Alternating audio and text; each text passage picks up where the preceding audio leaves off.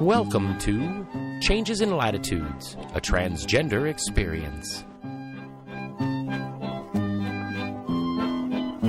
A 40 something trans woman shares her observations, life stories, and the adventures of her journey through transition and beyond.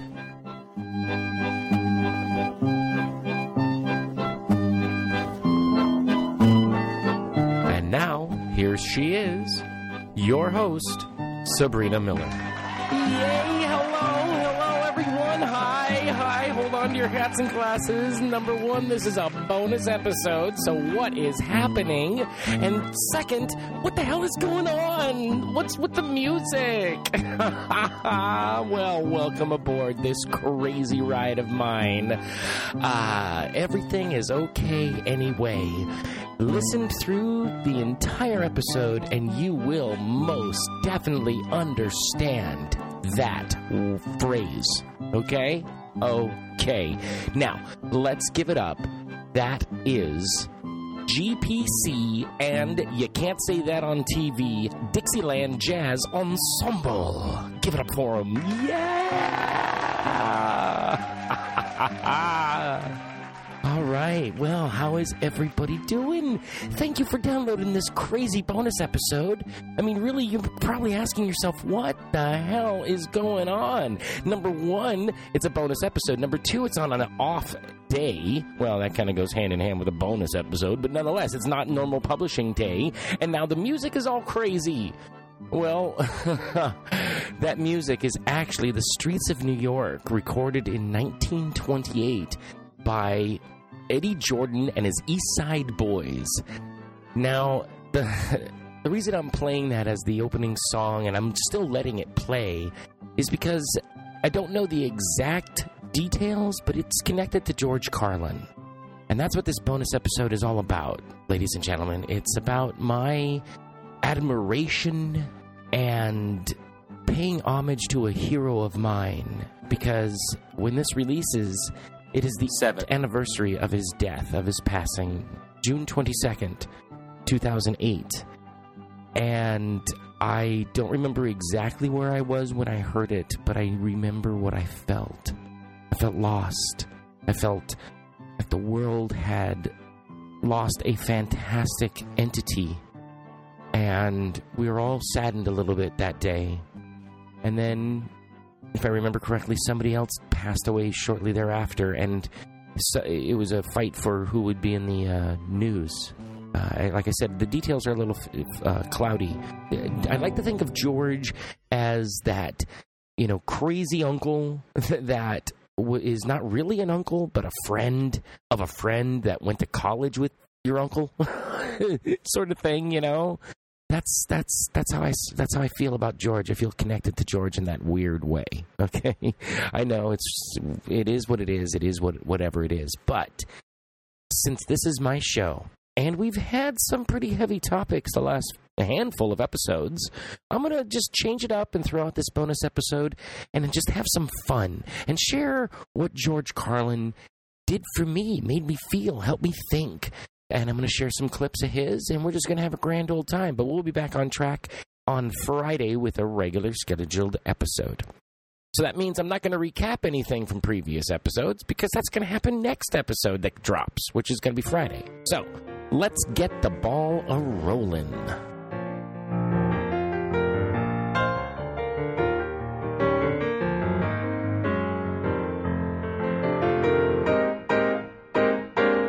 First heard George when I was in high school, and it was the uh, well, it was a, it was a weird album. It was called Explicit Lyrics. Was the audio album, but the movie that was on HBO was called Doing It Again, and in the edit of the audio and the video, it was I don't want to say out of sequence, but there were two different versions of the same show and different chunks were moved around.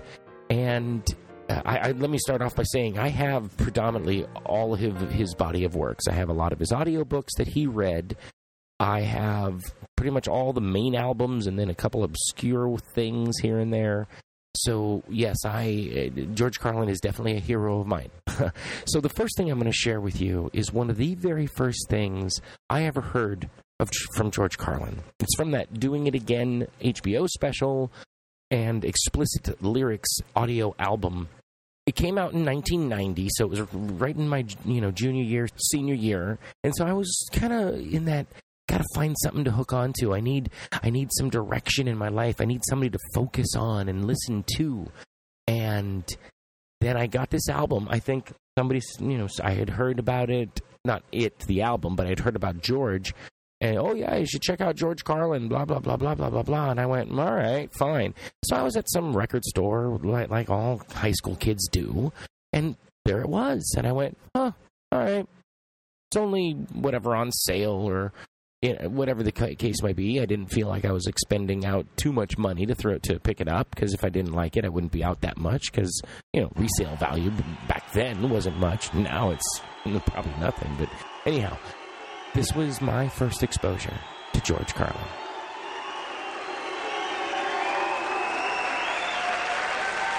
Thank you. Thank you very much. Welcome to our show. Don't you think it's just a little bit strange that Ronald Reagan had an operation on his asshole and George Bush had an operation on his middle finger, huh? huh? What are these two men trying to tell us? Now, I'd like to begin tonight with an opening announcement. Because of the FCC, I'm never sure of what it is I'm allowed to say. So, so I now have my own official policy. This is the language you will not be hearing tonight. You will not hear me say bottom line, game plan, role model, scenario, or hopefully.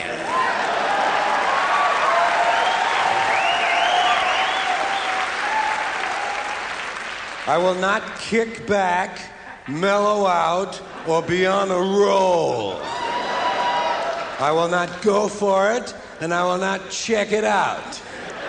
I don't even know what it is. And when I leave here, I definitely will not boogie. I promise not to refer to anyone as a class act, a beautiful person, or a happy camper. I will also not be saying, what a guy. And you will not hear me refer to anyone's lifestyle. If you want to know what a moronic word lifestyle is, all you have to do is realize that in a technical sense, Attila the Hun had an active outdoor lifestyle. I will also not be saying any cute things like moi. And I will not use the French adverb très to modify any English adjectives such as Très Awesome, Très Gnarly, Très Fabu, Très Intense, or Très Out of Sight. I will not say concept when I mean idea. I will not say impacted when I mean affected. There will be no hands on, state of the art networking. We will not maximize, prioritize, or finalize, and we definitely will not interface. There will also there will also be no new age lingo spoken here tonight. No support group jargon from the human potential movement. For instance, I will not share anything with you.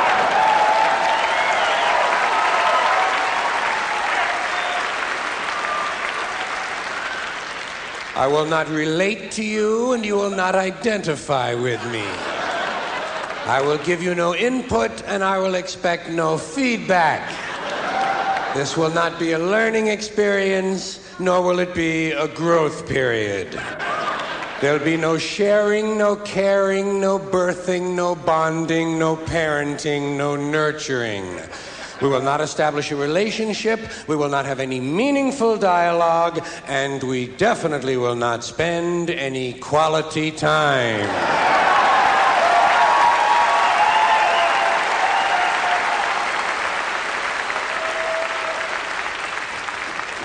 We will not be supportive of one another so that we can get in touch with our feelings in order to feel good about ourselves.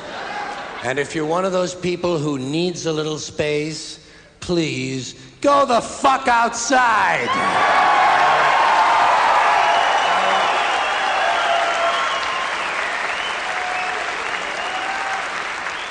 And so his opening monologue, the first few minutes into the evening, I was essentially on the edge of my seat. It, it was phenomenal. And I, I, found out later why it was so dynamic and phenomenal, and I'll get to that later. But at that point in my life, I had found somebody to, I don't want to say latch on to, but keep in my back pocket as as a little reminder of life, you might you might say.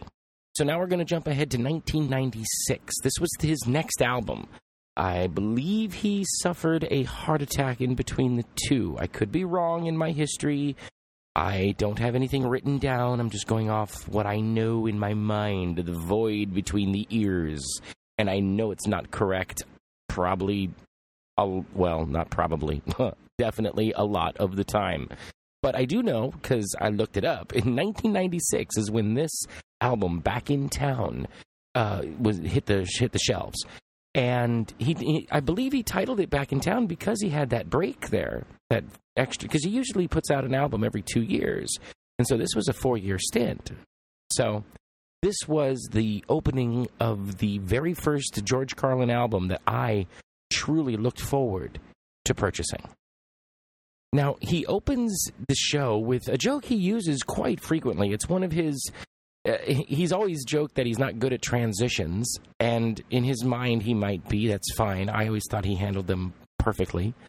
But he, he this was one of his things that he would start off with just to get people thinking or throw them off track and then either move into something else or keep on going with whatever he was doing. It was one of those things for him. He used this joke to open Carlin at Carnegie in 1982. So he had been working this joke for 14 years. And he opens his show again with it, but he th- then elaborates on it. You can see how he spent the last 14 years growing the opening joke.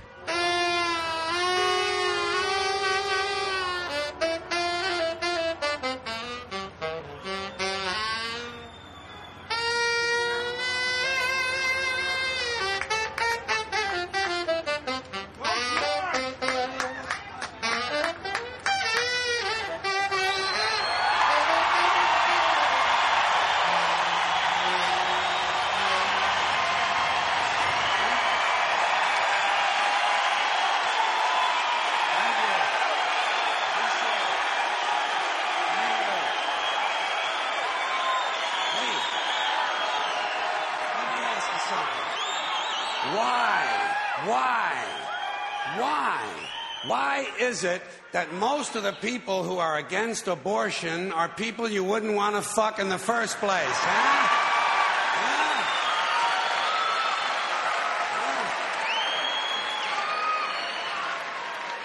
Boy, these conservatives are really something, aren't they? They're all in favor of the unborn. They will do anything for the unborn. But once you're born, you're on your own. Pro life conservatives are obsessed with the fetus from conception to nine months. After that, they don't want to know about you. They don't want to hear from you. No, nothing. No neonatal care, no daycare, no Head Start, no school lunch, no food stamps, no welfare, no nothing. If you're preborn, you're fine. If you're preschool, you're fucked.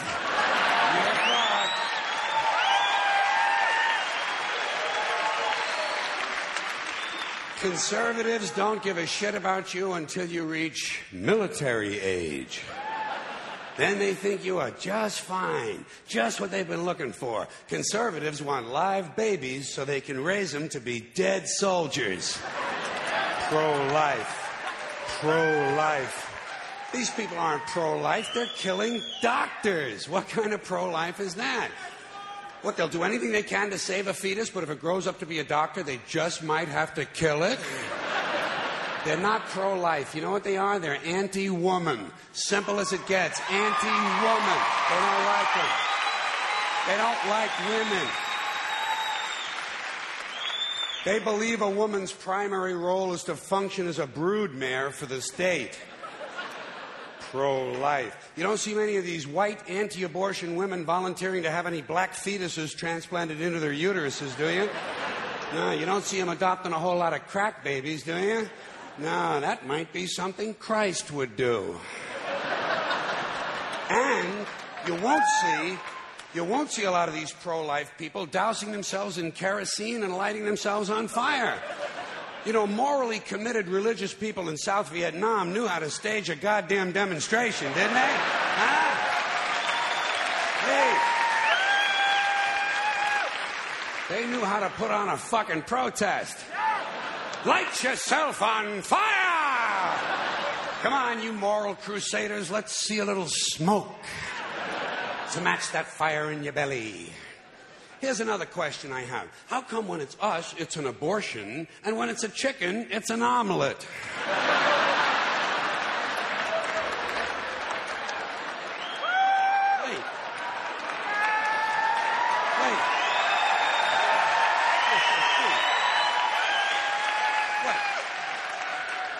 Are we so much better than chickens all of a sudden? When did this happen that we passed chickens in goodness? Name six ways we're better than chickens. See, nobody can do it. You know why? Because chickens are decent people. You don't see chickens hanging around in drug gangs, do you? Uh, you don't see a chicken strapping some guy to a chair and hooking up his nuts to a car battery, do you? When's the last chicken you heard about came home from work and beat the shit out of his hen, huh? Doesn't happen because chickens are decent people. Well, let's get back to this abortion shit. Now, is a fetus a human being? This seems to be the central question. Well, if a fetus is a human being, how come the census doesn't count them? If a fetus is a human being, how come when there's a miscarriage they don't have a funeral? If a fetus is a human being, how come people say we have two children and one on the way instead of saying we have three children? People say life begins at conception. I say life began about a billion years ago, and it's a continuous process. Continuous, just keeps rolling along. Rolling, rolling, rolling along. I said, you know something? Listen, you can go back further than that. What about the carbon atoms? Huh? Human life could not exist without carbon. So is it just possible that maybe we shouldn't be burning all this coal? Just looking for a little consistency here in these anti abortion arguments. See, the really hardcore people will tell you life begins at fertilization. Fertilization when the sperm fertilizes the egg, which is usually a few moments after the man says, Gee, honey, I was going to pull out, but the phone rang and it startled me.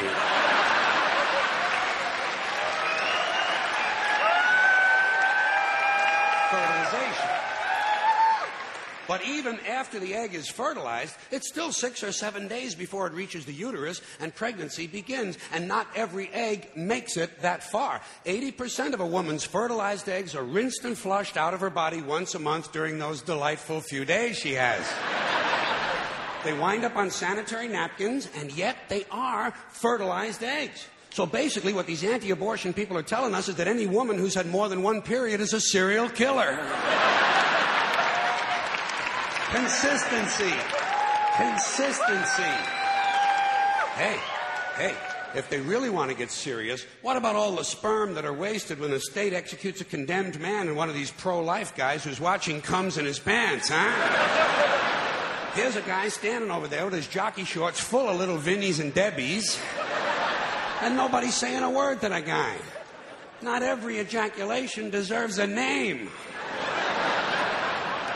Now, speaking of consistency, Catholics, which I was until I reached the age of reason,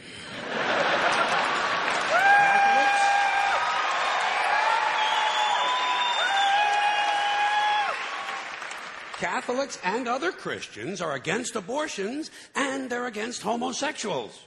Well, who has less abortions than homosexuals? Leave these fucking people alone, for Christ's sakes. Here is an entire class of people guaranteed never to have an abortion. And the Catholics and Christians are just tossing them aside. You'd think they'd make natural allies. Go look for consistency in religion. And speaking to my friends, the Catholics, when John Cardinal O'Connor of New York and some of these other cardinals and bishops have experienced their first pregnancies and their first labor pains and they've raised a couple of children on a minimum wage, then I'll be glad to hear what they have to say about abortion. I'm sure it'll be interesting. Enlightening, too. But, but, In the meantime, what they ought to be doing is telling these priests who took a vow of chastity to keep their hands off the altar boys. Keep your hands to yourself, Father. You know? When Jesus said, Suffer the little children, come unto me, that's not what he was talking about.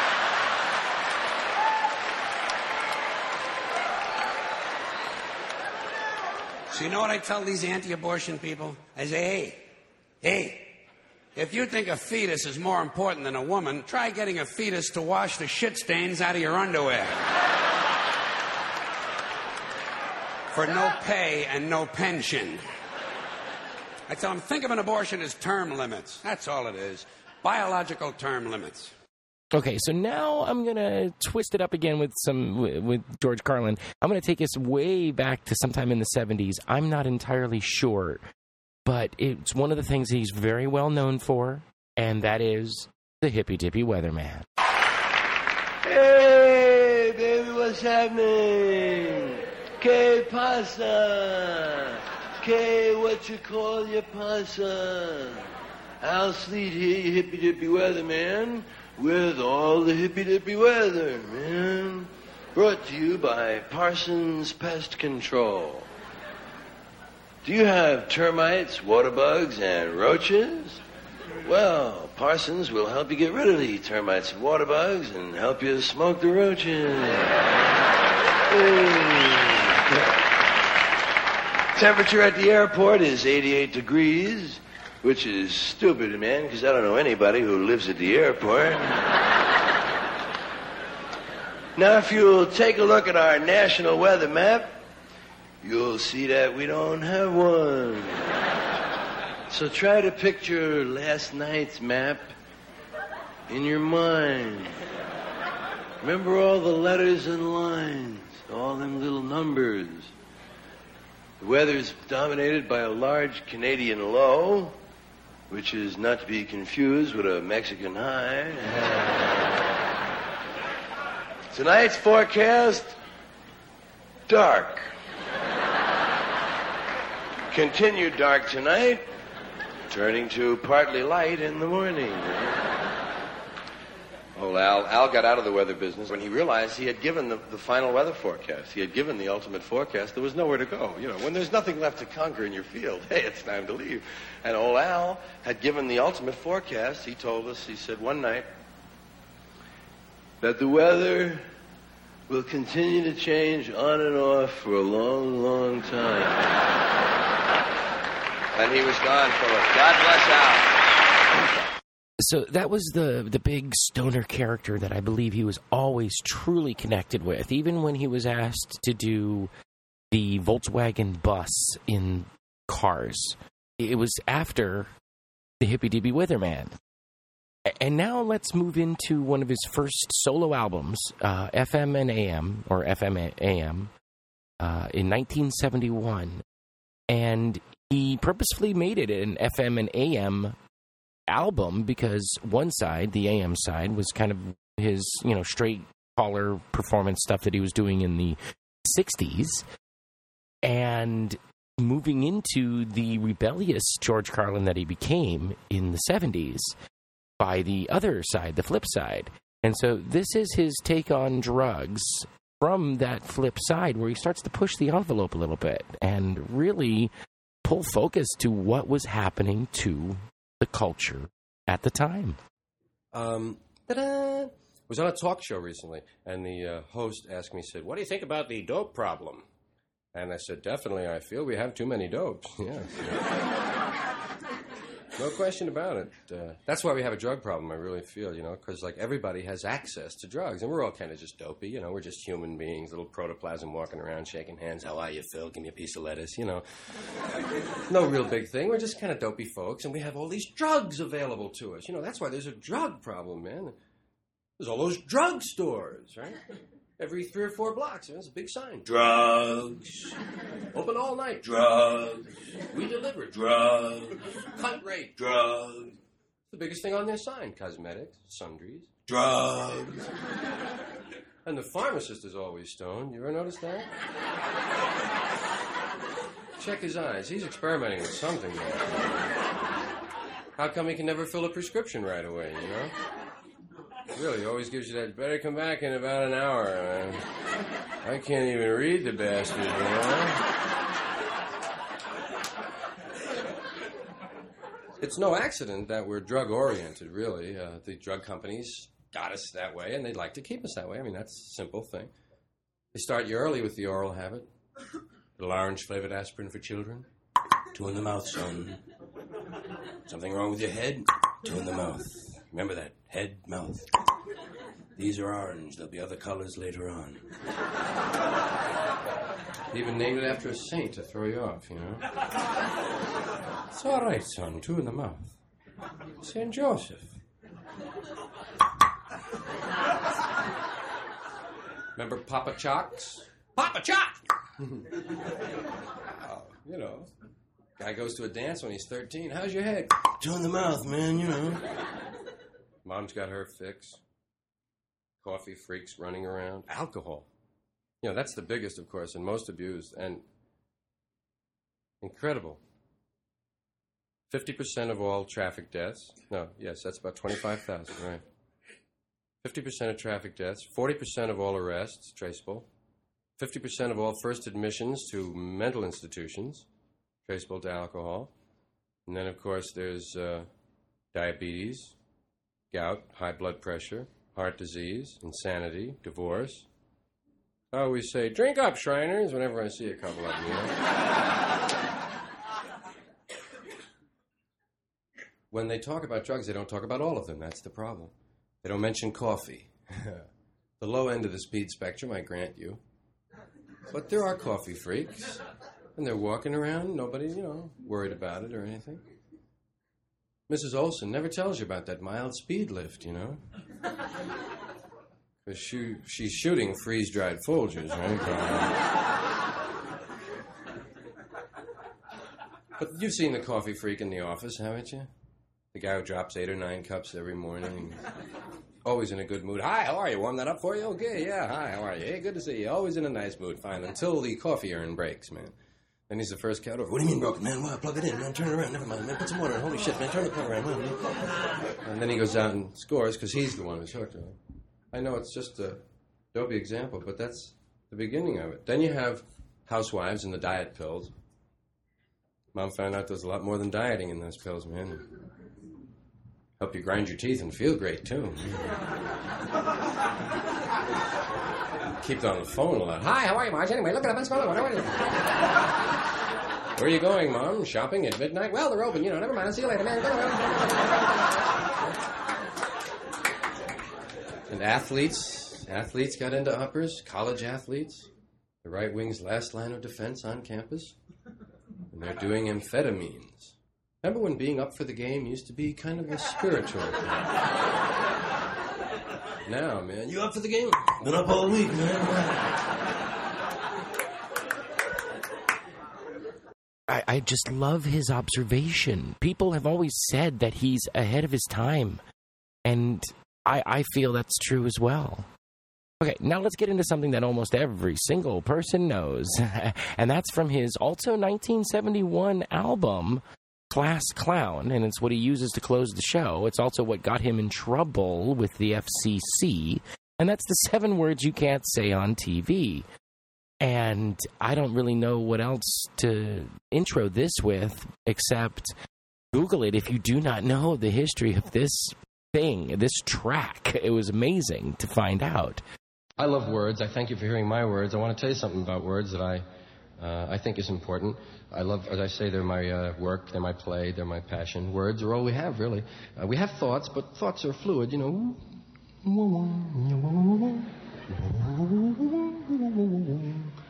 And then we assign a word to a thought, and we're stuck with that word for that thought. So be careful with words. I like to think, yeah, the same words, you know, that hurt can heal. It's a, it's a matter of how you pick them. There are some people that aren't into all the words. There are some people that would have you not use certain words. Yeah, there are 400,000 words in the English language, and there are seven of them you can't say on television. What a ratio that is. 399,993 to seven. They must really be bad. They'd have to be outrageous to be separated from a group that large.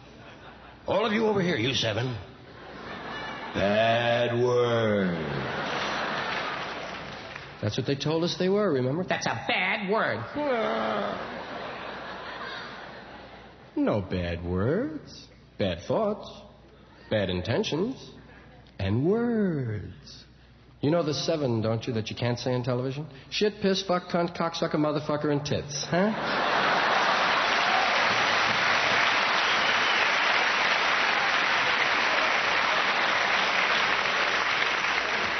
Those are the heavy seven.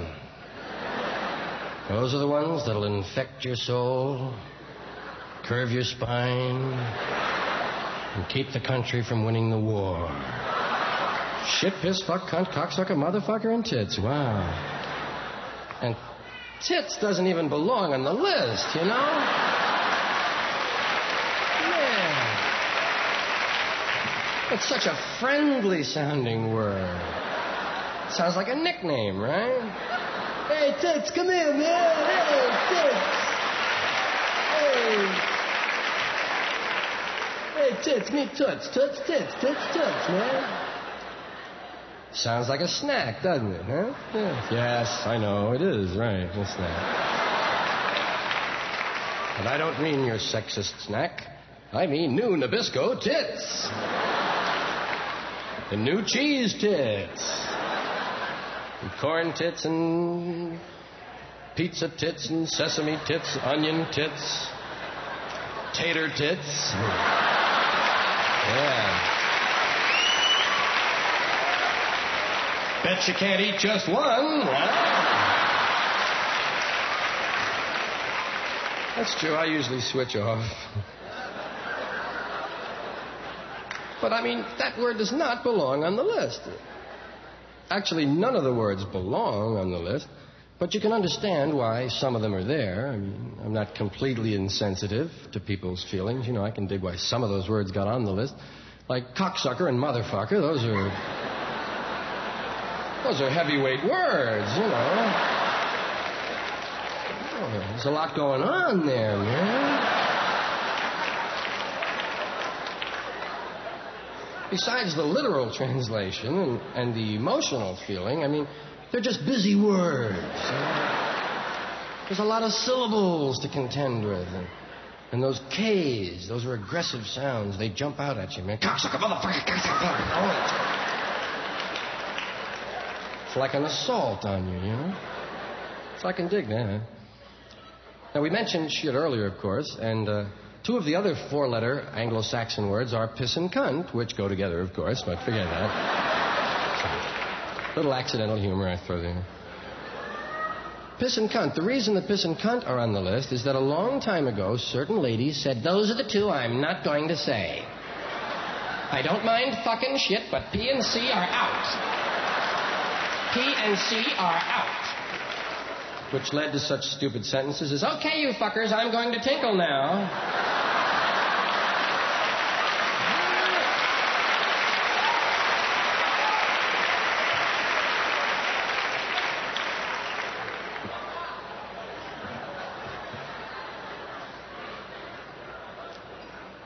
And of course, the word fuck.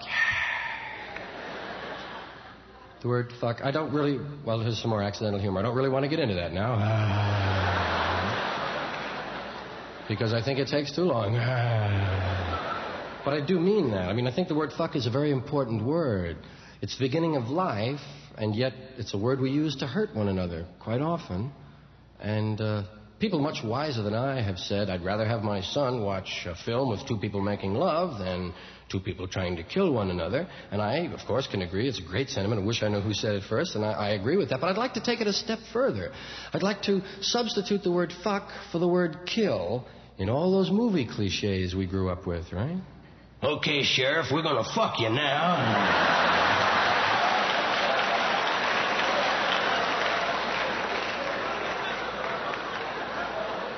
But we're gonna fuck you slow.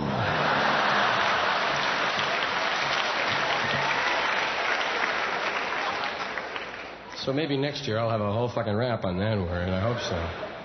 Uh, there are two-way words. Those are the seven you can never say on television. Under any circumstances, you just cannot say them. Ever, ever, ever, not even clinically. You cannot weave them in on the panel with Doc and Ed and Johnny. I mean, it's just impossible. Forget those seven. They're out. But there are some two-way words, those double meaning words. Remember the ones you giggled at in sixth grade? And the cock crowed three times. Hey, the cock crowed three times. Hey, hey it's in the Bible. Hey. There are some two-way words, like it's okay for Kurt Gowdy to say Roberto Clemente has two balls on him. Yeah. But he can't say, I think he hurt his balls on that play, Tony, don't you? He's holding them. He must have hurt them, by God.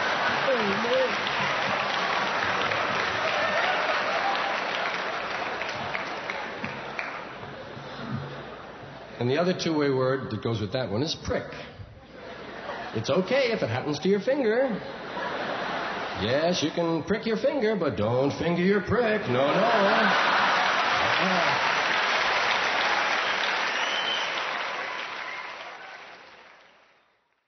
And now we're going to jump into his next album, Occupation Foole. And this track is what I is what he called the hallway groups.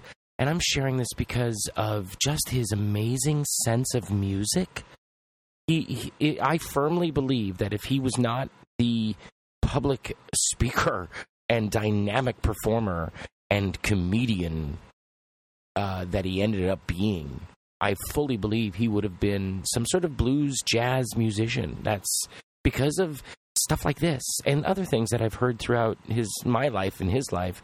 That's just he had such a grasp on music that I don't know exactly how much it influenced him, but I think it influenced him more than people probably give it credit for. We were attracted to the black music as well, man, because it was, uh, you know, I don't know.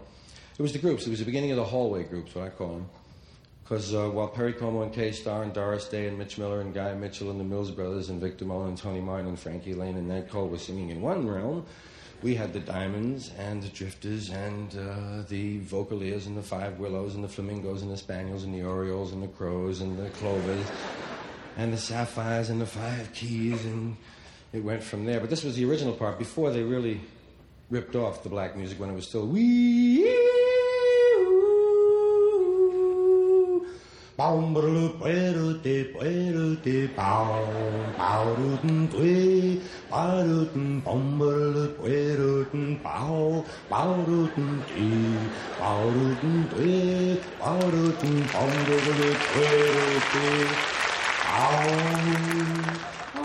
then you just go from there, whoever had the next part. It was nice. Everybody could sing every part because your voice was cracking anyway, right?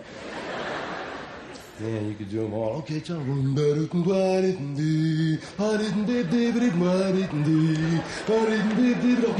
come on. Oh, shit, man. You're supposed to come in there, man. You go down the alphabet singing girls' names in a row, you know, just to have subject matter for something. Arlene, my dear, I love you with my heart.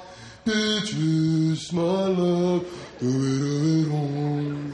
Clara, I'm a clown for you. Deirdre, dee dee dee dee dee dee dee Deirdre, dee dee dee dee dee dee. He was tough, man. Edith and Ethel, none of them had good romantic sounds to them.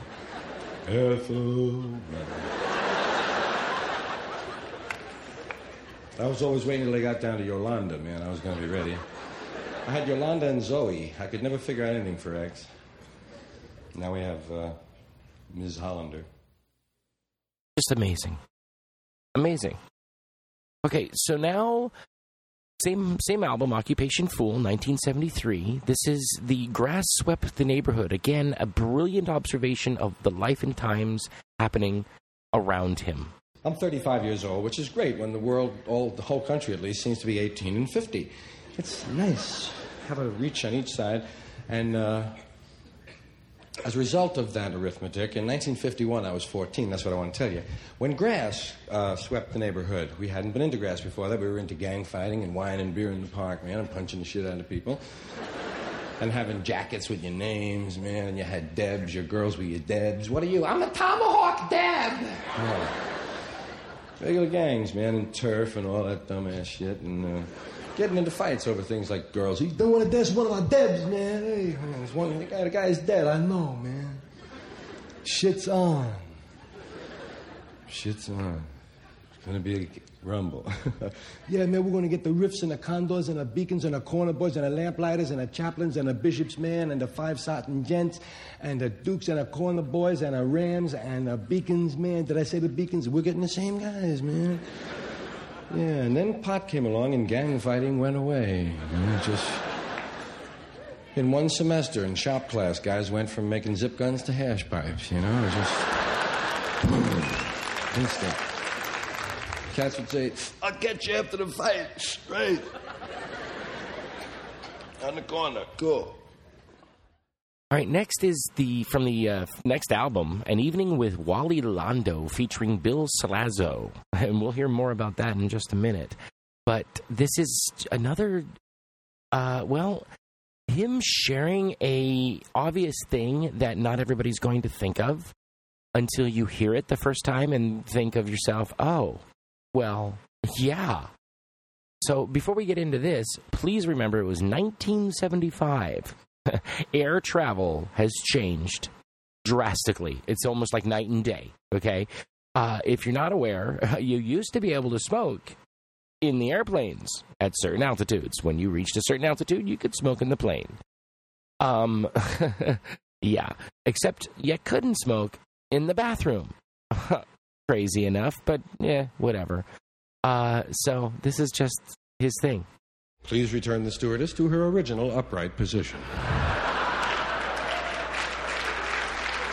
Their airline always disappointed me. They don't have a drug stewardess. They have an alcohol stewardess. Champagne, red wine, white wine. White wine, champagne. White wine, champagne. Red wine, white wine, champagne. Red wine, white wine. Red wine, white wine, white wine, champagne. Champagne, white wine, red wine, white wine. Red wine, white wine, champagne. Champagne, white wine. White wine, red wine, champagne. White wine. I think they could spare one girl to come down the aisle, PCP, trips, coke, smoke, shit, as you get high. Because getting high on the plane used to be a half the fun. You can't smoke in the lavatories at all anymore, not even Virginia Burley. So if you're going to smoke a joint, better be an old pro. Smoking, or rather getting high on the airplane, I like that better because of the semantic possibilities.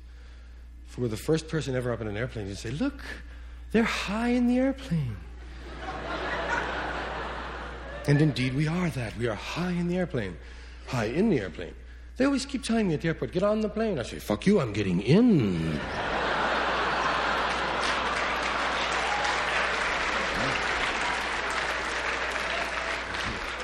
Let the daredevils get on. But we call it being high on the plane. They're high on the plane. And if you're an aeronautical engineer and you really like the design, you might be high on the plane. And then if you got high on the plane, you'd be triple high on the plane, unless you had got high before you got on the plane. Because you can be high on the plane, or you, well, let, us put it this way. You can get off and get on, or you can get on and get off. Man. I used to like to smoke up in the forward lavatory because I figured that the mirror was two way and the crew was watching. And always offering the crew a hit, naturally. Hey, come on. Hey, guys. Then I'd relax a little, have the little thing locked, occupied. Okay. Looking at all the little slots and shit. And you get high in the plane. Of course, it depended on what airline you're on, whether the suction in the sink was any good. TWA always had the best sink suction, as far as I'm concerned, for your traveling head. Wow. My hair used to straighten out, man. I lost ideas in those sinks, man. But you have to keep it open. I was a real dummy for several years. I used to just press down the drain, which gives you a red ring on the heel of your hand. It's like powder burns. You know, they got you, man. Look at the guy with the red ring. Come on, take him away. so I found you could put some soap in there or a piece of the cup, keep it open. But then you have to decide if you're going to smoke in the bathroom on a plane, you have to decide if you're going to make believe you're taking a shit or not. Because making believe if somebody could bust it in, like a guy from Texas comes through with an axe, man, you want to be ready taking a regular shit. You don't want to be arrested for shitting through your pants, right? As long as I get rid of the joint, I don't care what the charge is. Shitting with your pants on. Anyway, you get a little high and the light goes on. Return to cabin. Uh oh, something's up. They need me. Knew I shouldn't have left them alone. And on your way out, you see another sign, because you're really into detail now. And it says, please wash up for the next guy. And so you know you didn't do anything in the sink much, but you do have felon's guilt. So you decide to wash up for the other guy, and you even wash off the gray bubbles on the soap that the old guy made, and you start to wash off the fixtures and shit in the mirror. Looks like it needs a little bit. Pretty soon you're doing the walls, man. Any more babble out there?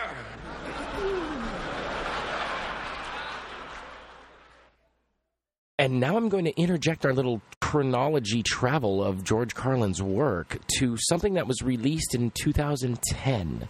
And it was released by uh, Tony Hendra, and it was a little tiny short podcast that was used to promote George Carlin's final book, Last Words. And it was called, the podcast was called A Few Last Words with George Carlin and Tony Hendra. And what had what had happened in this in the writing of the book was George and Tony would get together and record conversations and talk about specific times of George's life and what he wanted to say about this and that and the other thing and that's that's what was all documented. In fact, in the audiobook of that final book, uh, which is amazing by the way, you should purchase it. Absolutely purchase it. Uh, George's brother reads it uh, Kelly Carlin, his daughter, and Tony Hendra, the co-author, uh, do an intro for it. It is just an amazing piece of work. Do yourself a favor and pick it up. But uh, like I said, this was to help promote the sales of that book, and this is this comes from the recording of the premise of getting the stuff together for the book. And it's his view on the whole Wally Londo album. I mean, it's one of the most con- con- concocted titles of the entire body of work. So just listen to what he has to say on it in hindsight. We were actually on a more interesting tack here, I think, Yeah. which was uh, We were. uh, which was in the absence of New Vistas. Um, you went right back to uh, Yeah. uh, Johnny Carson. Absolutely. And uh, with a vengeance almost. And, and I mean, did you really? Did Silk you? shirt. Can you remember Silk Shirt? Well, I just start, I thought, well, I have to, you know, I'll start to look decent. Yeah. Yeah. I mean, it was a joke. It's, I just look horrible. I don't know anything about clothes. This whole thing about whether or not an actor, performer, an artist, or writer reflects or affects his times. So I don't know for certain how much my shorter hair in this period is a reflection of the society swinging back away from the, the precipice, or my own conscious slash subconscious feeling that maybe I'm more acceptable if I begin to look a little more like a clerk or a salesman. It's funny too that the death routine comes in, begins to show up here in 75 or 76 as, w- as one of those albums. I think the, either the Wally Londo album or the On the Road album, which was the next one.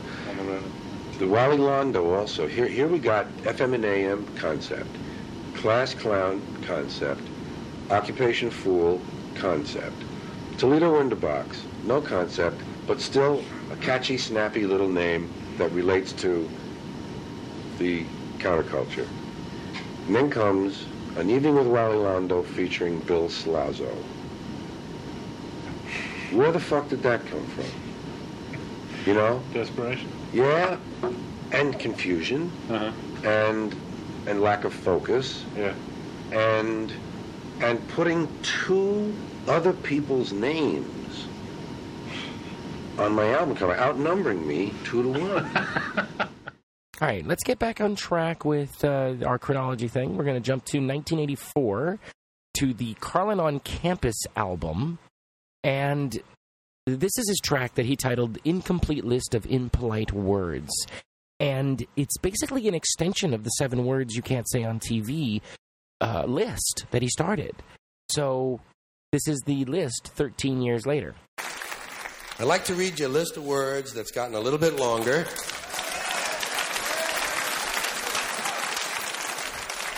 It's an incomplete list of impolite words. I know it's incomplete because someone always comes up after the show and says, Hey, you forgot Needle Dick, the bug fucker!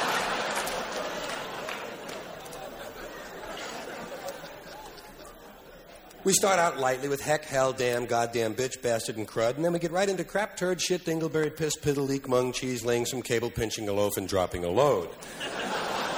Ass, booty, butt, hiney, tuckus, bum, buns, rump, cheeks, tits, jugs, bazooms, knockers, knobs, lungs, balloons, brown eyes, balls, nuts, onions, jewels, rock stones, ball bag, jism, cum, shoot, cream, wad, juice, pecker tracks, pearl necklace.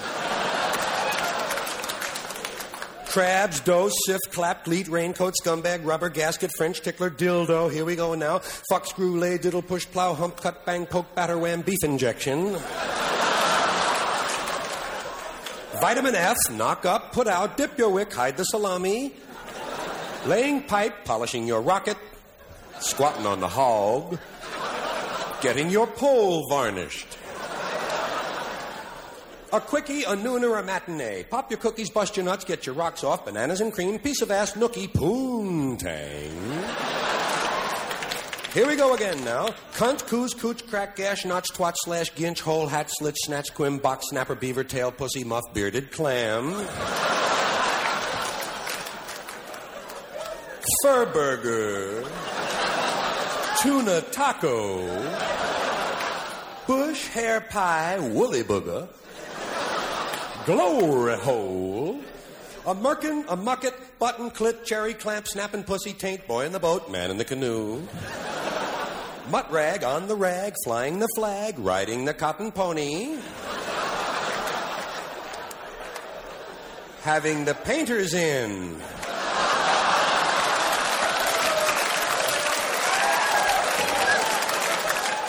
Some of these border on poetry, I feel, you know. Hard on, rod on, bone on, boner, stiff, piss hard, wet dream, hot nuts, horny, randy, blue balls, lovers, nuts, construct, queefer, pussy, farts, asshole, bunghole, little brown eyeball. Bugger, brown, ream, cornhole, butt fuck, backdoor bite, the brown, sugar bowl pie, mustard road up the old dirt road. Hershey Highway. Fishing for brown trout.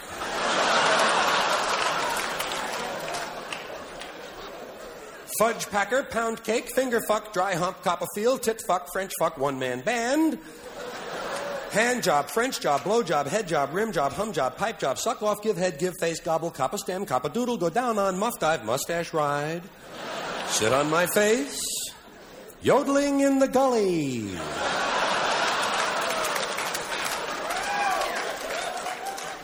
Sixty-nine. 71, which is 69 with two fingers up your ass.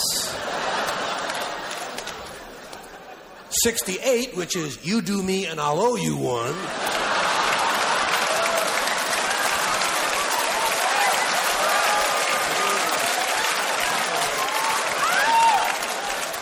Women hear that one all the time. Golden showers around the world, daisy chain, sloppy seconds, dog style, Mongolian cluster fuck. Group grope, gang bang, circle jerk, 20 lira, well hung. Here we go again now. Dick, prick, dork, dong, tongue, donaker, dingus, wang, schlong, schwanz, putz, pork, pecker, peter, prong, tool, rod, hammer, shaft, stick, snake, knob, lop, stem, root, joint, piece, gun, meat, beef, pork, weenie, skin, flute, meat, whistle, tallywhacker. Middle leg, short arm, rod of love. Mr. Goodwrench. Joystick, love muscle, ding dong, tube steak, pink pencil, bald headed mouse. Trouser snake. The one eyed wonder worm. Jelly roll, puddin', jerk off, jack off, whack off, pull off, beat off, fist fuck, wanking, beating your meat, flogging your dong, pounding your pud, bleeding your weed, wringing out your rope, stroking it, giving it a tug, beating the bishop, milking the lizard, choking the chicken, waxing the dolphin. Wrestling the eel, spank the frank, paddle the pickle, jerk the gherkin, punishing Percy in your palm. Shooting putty at the moon. Pocket pool, pimp, hooker, trick, queen, queer, punk, faggot, quiff, dyke, diesel dyke, lessy, bulldagger, box lunch, seafood, rough trade, eat me, fuck you up your ass, fuck off, piss off, stick it, stuff it, shove it, ram it, jam it, cram it, sit on it, get laid, get in, get off, get it on, get it up, motherfucker, cocksucker, old fart, fart face, fart sniffer, cocksman, scat fan, asshole, peckerhead, scumbag, fuck up, fuck off, ball breaker, ball buster, a real pisser, cock teaser, cunt lapper, ass kisser, brown nose, shit ass, shit heel, douchebag, and mother strapalonian. Thank you all for being here tonight. Now to break it up, during the opening of the video, doing it again, which is that explicit lyrics album I explained in the beginning of this thing. Uh, during that, he performs what you're, what you're about to hear as just a little segue break. As I said, he's he, he's claimed he's never good with transitions, but then he would come up with stuff like this. But here's a little cheer. A lot of people like it. It goes like this. Rat shit, bat shit, dirty old twat. 69 assholes tied in a knot. Hooray! Lizard shit, fuck! So now I'm going to mention why I feel that he is phenomenal and why his first performance that I heard is I didn't see the uh, doing it again special. I heard the audio explicit lyrics, so then later I saw the video of it. But the reason he was such a dynamic performer visually and audibly is because he was an actor. He was a tried and proven actor. He himself, in many forms, whether it's interview or books or what have you, has mentioned, or somebody has mentioned about George, how he basically did the notes and the work that an actor did.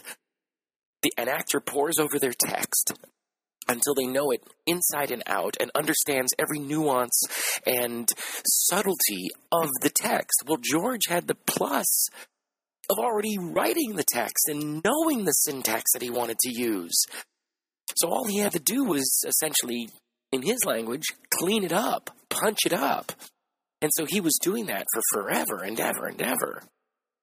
And the reason I can say he was truly an actor is because during uh, one of the memorial things that happened after he passed, uh, Kevin Smith, who attended obviously, uh, mentioned how in I can't think of the title of it, but it was the Ben Affleck movie that really bombed. I enjoyed the movie, but only for George's performance. George played like a gay neighbor or something, and I can't quite remember the details right now, but he was awesome in that. And Kevin remarked how George went over the script and said, You know, I'm always arguing about this next door neighbor lady, but there's no reason for it. Well, I just want you to know, Kevin, that I, speaking for George, wrote out this long history and I committed it to memory and I since threw away the the document and you'll never hear of it again unless you want me to pull from it, but it's there.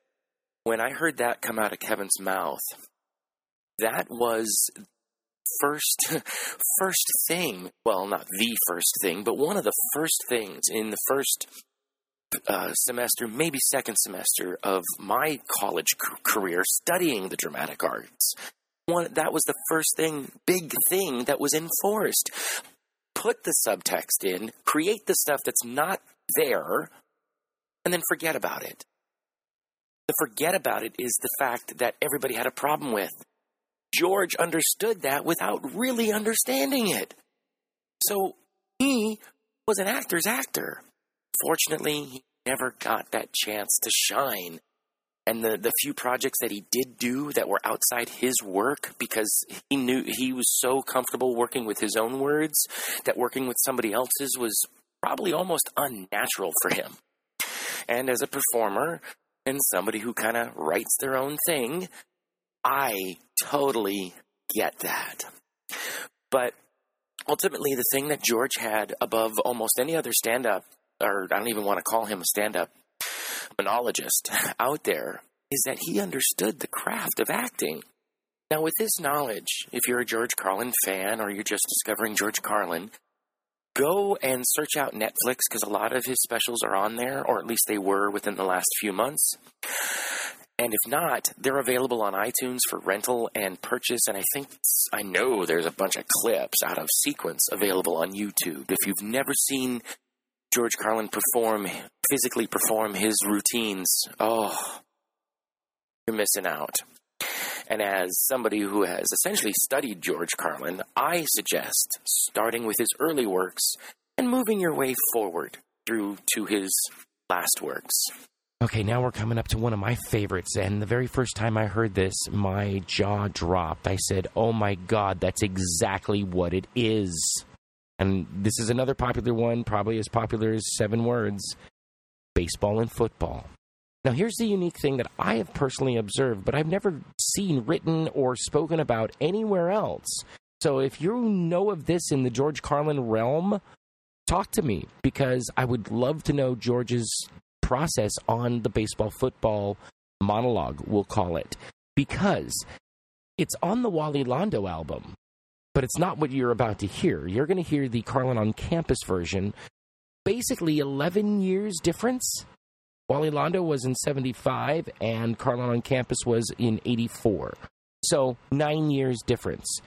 But he also did it when he was the first guest host on SNL in 1975. October of 75, he was the first guest. It was amazing. He was the first guest, and Andy Kaufman was on there. Tons of people. Tons of people. Anyway, I digress on that. But that was in 75. Also, the year of Wally Londo. So he, and it's different than when he performs on the album of Wally Londo. So he worked it hard even after recording it for that Wally Londo album. And I, I believe he got it to the point where he liked it during the Carlin on Campus album tour, however he called his deal thing there, you know, because he doesn't bring it up really ever again. Like to talk a little bit about baseball and football.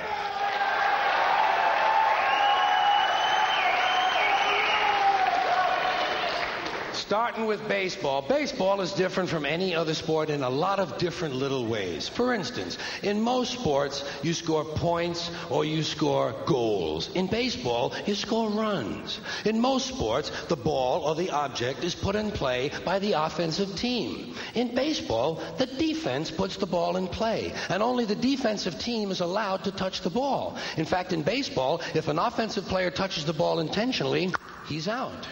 Also, most sports, the team is run by a coach. In baseball, the team is run by a manager. And only in baseball does the manager or the coach have to wear the same uniform the players do. Can you picture Bill Parcells in his New York Giants uniform?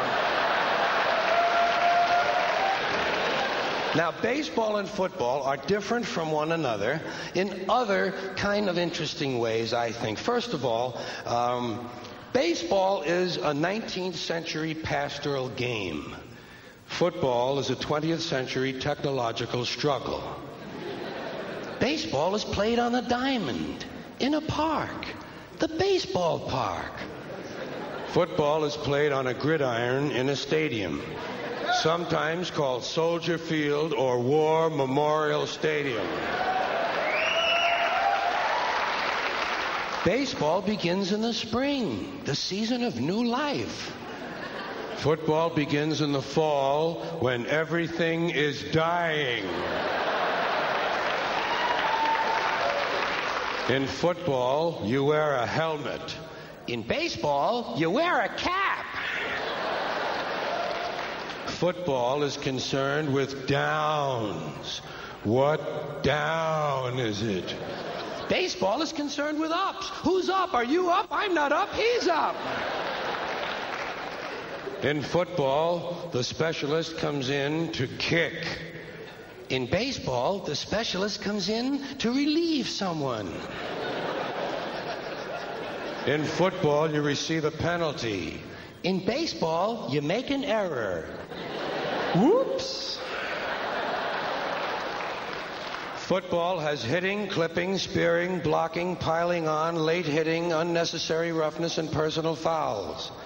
Baseball has the sacrifice.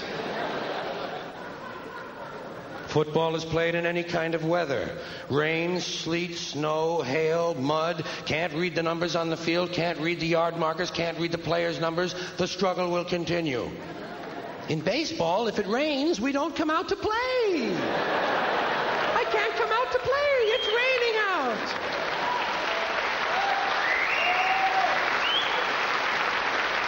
Baseball has a seventh inning stretch. Football has the two minute warning. Baseball has no time limit. We don't know when it's going to end. We might have extra innings. Football is rigidly timed and it will end even if we have to go to sudden death. In baseball, during the game in the stands, there's kind of a picnic feeling. Emotions may run high or low, but there's not that much unpleasantness. In football, in the stands during the game, you can be sure that at least 27 times you were perfectly capable of taking the life of a fellow human being. Preferably a stranger. And finally, the objectives of the two games are totally different. In football, the object is for the quarterback, otherwise known as the field general, to be on target with his aerial assault, riddling the defense by hitting his receivers with deadly accuracy, in spite of the blitz, even if he has to use the shotgun. With short bullet passes and long bombs, he marches his troops into enemy territory, balancing this aerial assault with a sustained ground attack which punches holes in the forward wall of the enemy's defensive line.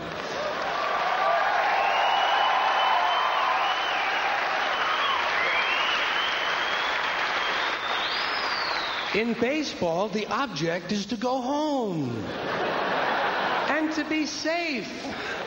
I hope I'll be safe at home. Safe at home. Now let's jump forward to 1990, back to Doing It Again, that explicit lyrics uh, album. And this is his observation of life's little moments. We will not be supportive of one another so that we can get in touch with our feelings in order to feel good about ourselves. And if you're one of those people who needs a little space, please go the fuck outside.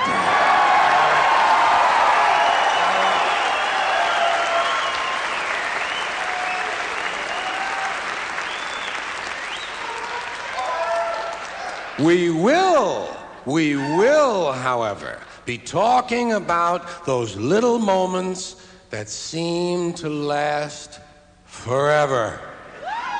Have you ever been in a serious social situation when you suddenly realize you have to pull the underwear out of the crack in your ass?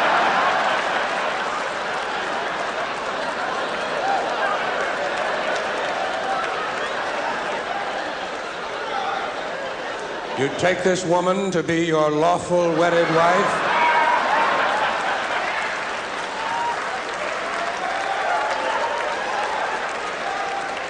Huh? Who, her? Oh, hell yeah.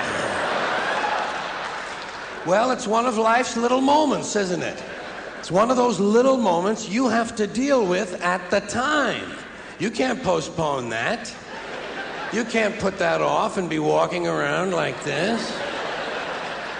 You've got to get in there and clear that thing out. You've got to rescue your underwear. There's a letter in your mailbox. Right?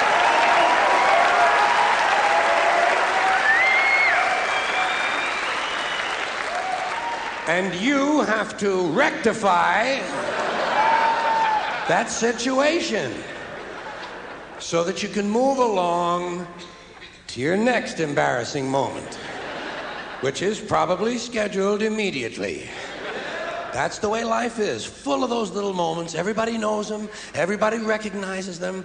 You ever been at a really loud party? I mean, a good loud party where the music is playing too loud and everybody is talking too loudly, and in order to be heard, even by the person standing right next to you, you've got to be screaming at the top of your lungs. But every now and then at a party, it seems as though everyone shuts up at the same time, and only your voice can be heard. Right, I know, I know. Well, what I'm gonna do, I'm gonna have my testicles laminated.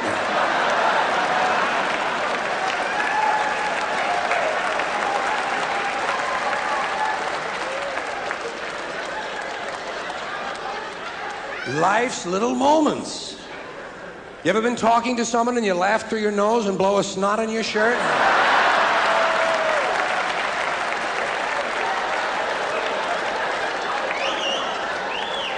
And you have to just kind of keep talking, you know? And make believe it's part of the design. Works all right if you're wearing a Hawaiian shirt. But otherwise, they're gonna notice. Ed, you got a big snot on your shirt. Some guys are really cruel, you know? And some of these things are not even your fault. These little things that happen, you didn't cause the situation. A lot of times you're the victim. You walk into some situation and suddenly you're the one who's taking all the heat. Not your fault. Give you an example of the kind of thing I mean. Do you ever meet somebody and you go to shake the guy's hand and you suddenly realize he doesn't have a complete hand? And you got to make believe it feels great. Right? You can't go, ah! ah! ah! You can't do that. It's not even an option. You gotta hang in there and say, hi. Hey, swell hand. Give me three.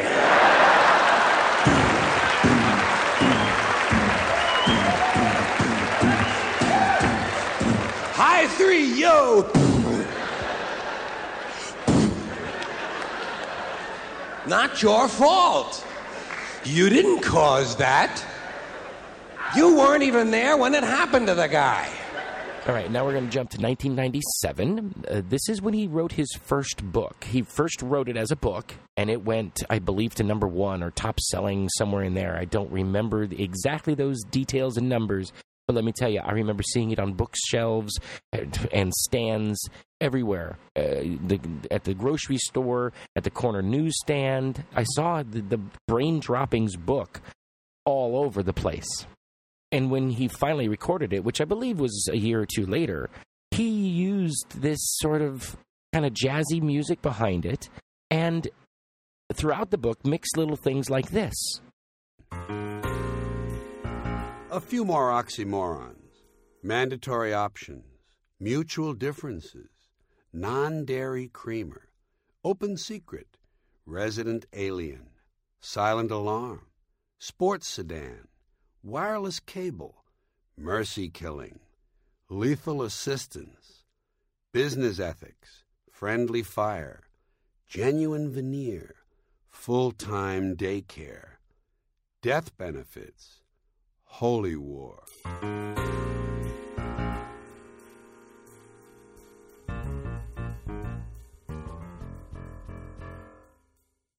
Okay, now you're in for a little treat. This comes from 1998. George is touring and doing the, the circuit and talking about his book. So, buy his book. So, he's talking to people. Well, at this time, Dennis Miller had a show, Dennis Miller Live. And I don't know any details. I was too busy with life to watch television at this time. lots of school and everything. So my viewing time really was watching pre-recorded stuff, and I never really really recorded Dennis Miller live, but that's another story. Anyhow, here is a 10 minute blurb of George on Dennis Miller. What I love about it is his candid conversation. I want to know what you think, America. Give me a call, 1 800 522 8673. Tonight's guest served both in the U.S. Armed Forces and as a role model and mentor to an entire generation of comedians. His new book is called Brain Droppings. Please welcome George Carlin. George. Very good, good. How you doing? That's fine. How you? That was a nice move I made. Thank you. Thank you all. Very much. Yeah, that's good. See? You know, some, sometimes people in like big show business disparage stand-up comedians, but you can't beat that grassroots No. connection, can you? I mean, people feel that you've never let them down and never bullshitted them, and you know, it shows off in the way they receive you. It's nice to see. And I'm man. finally, finally, after all this time, I get to do a talk show where you can say cocksucker. Isn't that great? I've been waiting for that. Now, what, was- what was your experience in, in the military, George? Well, first of all, may I point out I, I chose to serve, Dennis, okay? Some of us apparently did not choose to serve. I chose to serve, and uh, I was in the Air Force. I, I'm having fun, you know that. I know. I was in the Air Force. Uh, I decided I was either that or the Army. I decided very quickly, this was an easy decision. Army, I said, well, rather than sitting in a foxhole having foreign people shooting at me, shooting in my helmet, cooking in it later, for three, four, eight weeks at a time, I'd rather fly over the area, drop some bombs, fly home, take a shower, and go out dancing. Air Force, country club. So, I, uh, I, I, I not only did I serve, but I was actually killed in combat, and I got out early. I beat him. I screwed him. I fucked him out of a year. It's a four-year hitch that you're supposed to have, and, and then four years in the reserve. I got the. Uh, and by the way, I'd like to point out the dishonorable discharge does not inform you as to which party was dishonorable. Okay, I have my version of this. Uh, I'm exaggerating. I, I didn't get a dishonorable. I got the same discharge Kelly Flinn got, but not for From the same guy? No. And, and not even for humping. Hey, if I had known, if I had known in 1957 you could get discharged for humping, hey, I'd have been out a lot quicker. But I got, I got a general discharge under honorable conditions. I had three court martials. I, uh, my stripes, I went from, you come in as a basic. I went from no stripes to one, to none, to one, to two, to one, to two, to one, to none, and then they let me go. That was my trip. Yeah. I think they call that trench warfare. Yeah. You move a little ahead, they- fall back kept- a little. Yes, uh, they kept telling me to get snaps on those chevrons, Carlin. Get snaps. but uh, It must have been every, It must have been everything you you had to not question every piece Oh, yeah. of bullshit admonition course. they gave you. I can't imagine you. Yeah. In, in that setting. I'm going to tell you the three charges for the three different court martials. Uh, insubordination, oh, of course. Uh, disobeying a lawful order, and falling asleep on guard duty. And my brother, God bless him, I patterned myself after my brother. He got uh, he got a, a court martial for inciting federal troops to riot. Isn't that great? Yeah. He, he, he talked all the radar guys into going over the chow line and beating the shit out of the cooks. So he had his way, I had my way. So the, the Carlin boys, there was a precedent there for you when Yeah. you came in. A lot of paperwork under that C A R L I N. A lot of paperwork. Now that that's your specific experience. What what would you say in the overview about the concept of war? I mean, it, it seems War. so. Yeah, just uh, Well, first of all, it, it is great theater. It's great entertainment. I mean, they don't call it the theater of war for nothing. The European theater, the Pacific theater. I know it's a show, and uh, and I'm here for the show. I figured that out a long time ago. You know, philosophers say, "Why are we here? What is this all about?" I'm here for the entertainment. I just like I like the idea of a lot of people dying. I, I can't help it. It's just something. I just happen to. I really mean that. It's not a, a comic exaggeration or anything. When I turn on the news, when they say breaking news, breaking news, I'm hoping it's not some bill that got passed. I'm hoping it's a huge explosion somewhere, a lot of dead people. I just love it. And, and war is great. War is great because it just goes on and on. They're never going to learn. Never, and, and, and, and I blame the soldiers. You know, a lot of people blame the politicians. I blame these soldiers who keep showing up. These assholes, since the Turks, the Russia, the, the, the Greeks, the, everybody, you, well, well, okay, I'll be there. Testosterone. Not smart. No wonder they say, you want an education? Come in here. They need an education. They're not, they're not that bright. George, don't you think that all those are young boys who are just in kind of fearful for what do you need? Uh, a little Need water. Thanks. Yeah, getting dry here. Uh, you know, I mean, it- is that not comic exaggeration? I can't believe you think that. so many of the kids in our armed forces are kids who are buffaloed by a system. They don't have Right. the education or the Understand that. money to fight that system, and they're just kind of ramrodded over overseas into these piss holes to defend old white men's concepts that don't mean anything. to I mean, defend white men's private property. That's what it is. They're protecting older people's property. No, I understand that. But you said overview a little earlier. And overview to me, me, to me means the whole deal. And I just think, I just think if they never showed up, what would these people do? What would the statesmen and the politicians do? They'd have to have fist fights or something. I mean, I mean, why? They just keep going back. They keep, well, yeah, we'll be there, we'll be there. It's fun. We'll kill a guy and everything. You know, I mean, yeah, but you is- got to watch Breaker Morant or Paths of Glory, and you see what happens to these poor slobs who don't show up. Yeah. They're put in front of a firing squad, for Christ's sake. At After- least over there, you're running around in the jungle. You got half a chance, you know. I'm suggesting there is an alternative, although it's probably not doable. It's a macro idea. The idea is fuck these people. Don't go. Nobody goes. If nobody goes, they're going to kill them all? They're going to have trials for every single person? No. I'm, you know, I, I'm just living in a, in a different kind of world. I, I don't subscribe. I see. I don't buy into all the premises that go into this system. I, I have pulled myself away a long time ago. I, well, it's probably about It's an ten years. existential view. When I, I finally decided, fuck these people, these humans. Let them do their thing. I'll watch. It's fun. I'm out here. I have no stake in the outcome anymore. I don't care what happens to you. I don't care what happens to your country. I don't care what happens to your species. You can go get fucked because it's fun to watch you destroy each other. It's entertaining. Look at look at. Uh, you got any dates you want to push? Yeah, right. You know, you know what's nice? You know what's really nice about what's nice about the public? They sit there and they go, "He doesn't mean us, honey. He doesn't mean us. He's talking about those." Well, tell them you there." do mean them. I do. No, they know that. They know that. You want me on that wall. Okay, we've got a phone call for you. Line eight, we've got Dave from Blue Ball. Blue Ball, Ohio. All right. I thought it was in Dave, I know you've been on hold for a long time.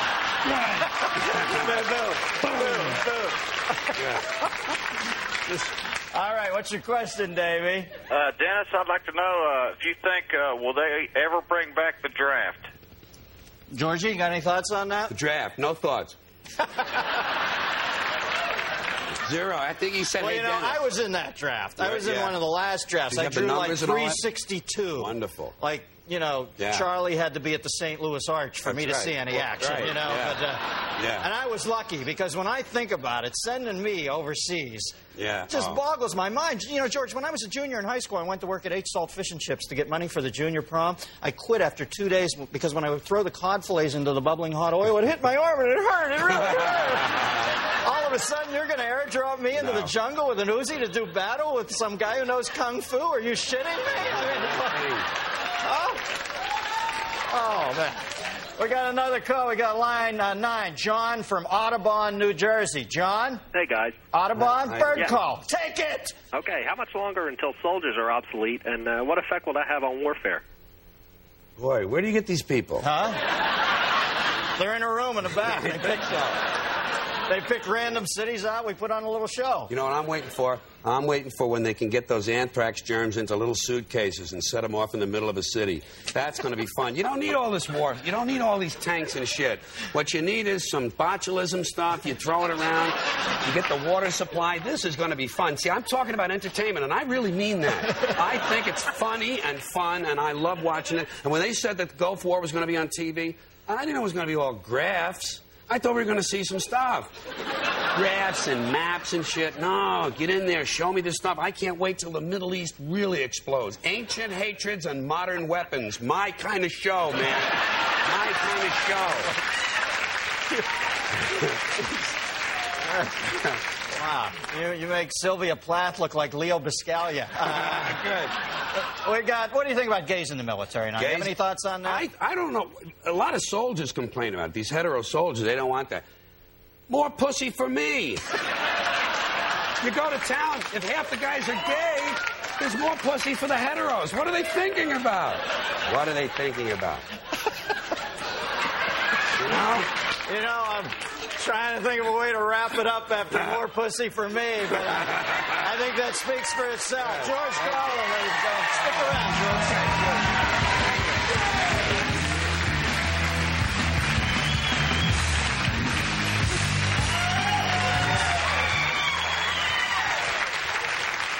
All right. Okay, now this comes from at least what what I'm told. It comes from a 2002 release, but in listening to it, you can tell it was recorded probably earlier than that. Uh, this comes from a CD that's available on iTunes called George Carlin on Comedy. Actually, I should call it an album, but George Carlin on Comedy. It's got a bunch of different tracks that are only a few minutes long, and it's kind of like the Tony Hendra thing I mentioned earlier, where he sat down with somebody and answered questions. This is his last final track on that about advice to young comedians.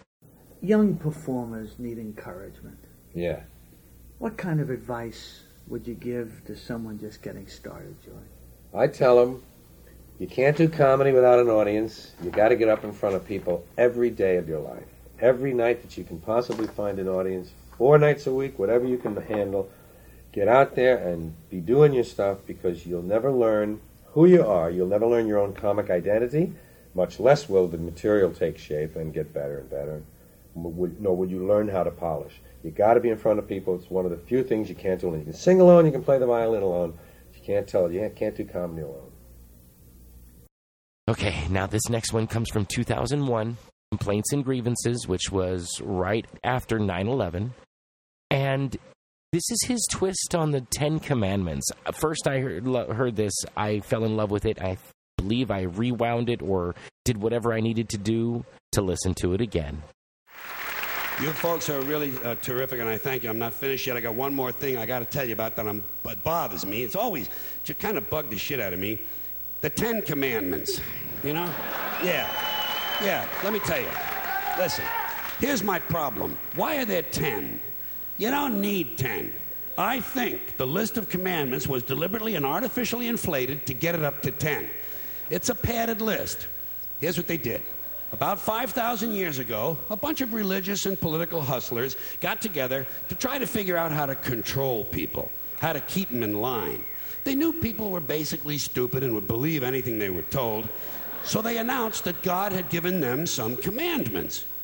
Up on a mountain, when no one was around, God had given them the Ten Commandments.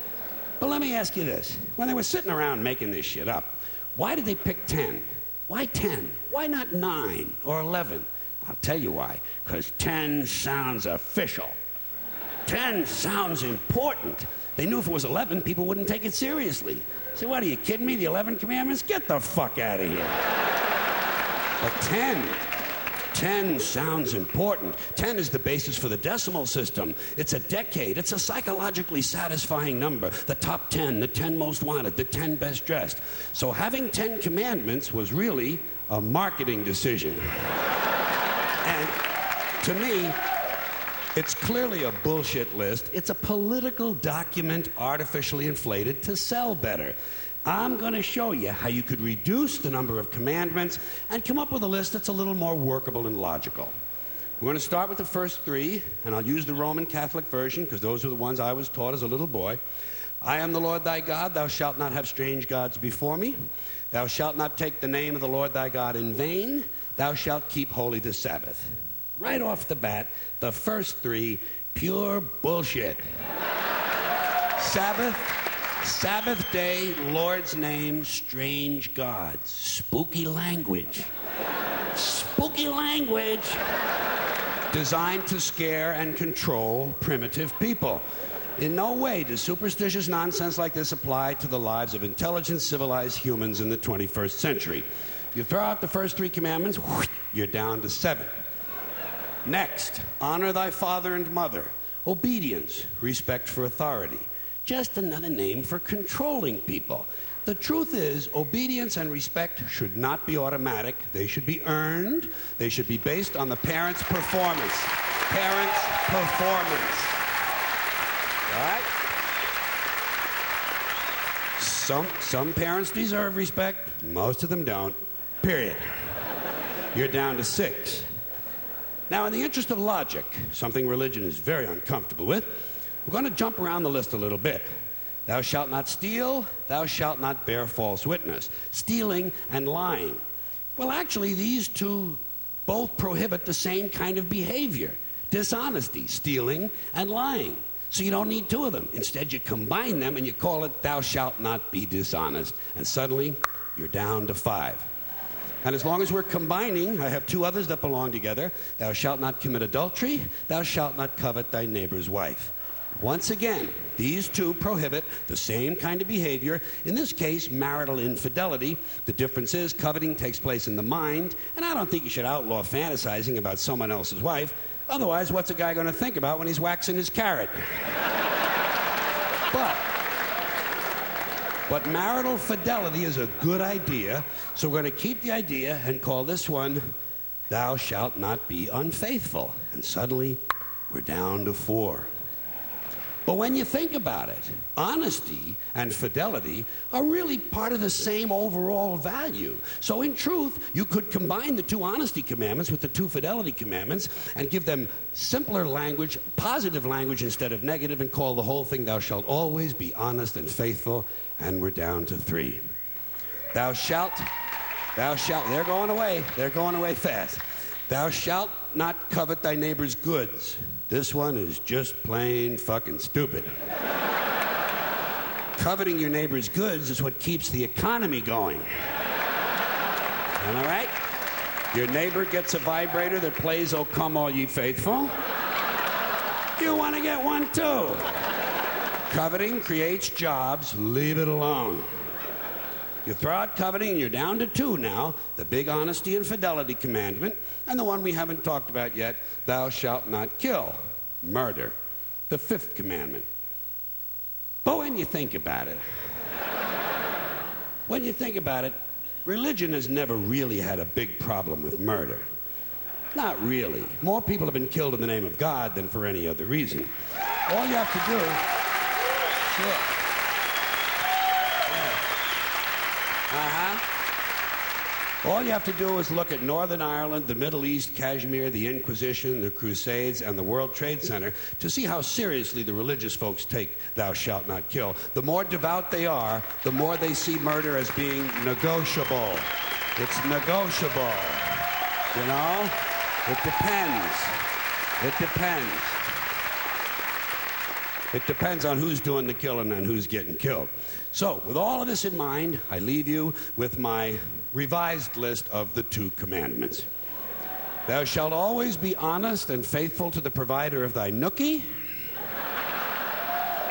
And thou shalt try real hard not to kill anyone, unless, of course, they pray to a different invisible man from the one you pray to. Two is all you need. Moses could have carried him down the hill in his fucking pocket. And if they had a list like that, I wouldn't mind those folks in Alabama putting it up on the courthouse wall. As long as they included one additional commandment thou shalt keep thy religion to thyself. Thank you. Thank you. Thank you, everybody. Thanks for coming in. I appreciate it. Thank you. Thank you. Let's move forward to 2008, which is uh, the year he passed. And this is his final album. This is from It's Bad For You. And it's his view on things we say when people die. And in listening to it, knowing he would pass within a few months after after recording it, if not weeks after recording it, it's it's kind of spooky. So here you are. Now, speaking of dead people, there are things we say when someone dies. Most of us say, a lot of us do, things we say that no one ever questions. They just kind of go unexamined. Give you a couple examples. After someone dies, the following conversation is bound to take place, probably more than once. Two guys meet on the street. Hey, did you hear? Phil Davis died. Phil Davis? I just saw him yesterday. Yeah. Didn't help. He died anyway. Apparently, the simple act of your seeing him did not slow his cancer down. In fact, it may have made it more aggressive. You know, you could be responsible for Phil's death. How do you live with yourself? Here's another thing we say. This is something that is usually said to the surviving spouse, usually a woman because of the way it works. Listen, if there's anything I can do, anything at all, please don't hesitate to ask. What are you going to do, a resurrection? This ain't the fucking New Testament, you know. You know what you tell a guy like that who wants to help? Oh, fine, why don't you come over next weekend? You can paint the garage. Bring your plunger. The upstairs toilet overflowed and there's shit all over the floor up there. You drive a tractor? Good, that'll come in handy. The North 40 needs a lot of attention. Bring your chainsaw and your pickaxe. We're going to put your ass to work. He wants to help? Fuck him. Call his bluff. Call his bluff. The nerve of these pricks. Here's another thing we say to the surviving spouse I'm keeping him in my thoughts. Where? Where exactly in your thoughts does he fit? In between my ass hurts in this chair and let's fuck the waitress?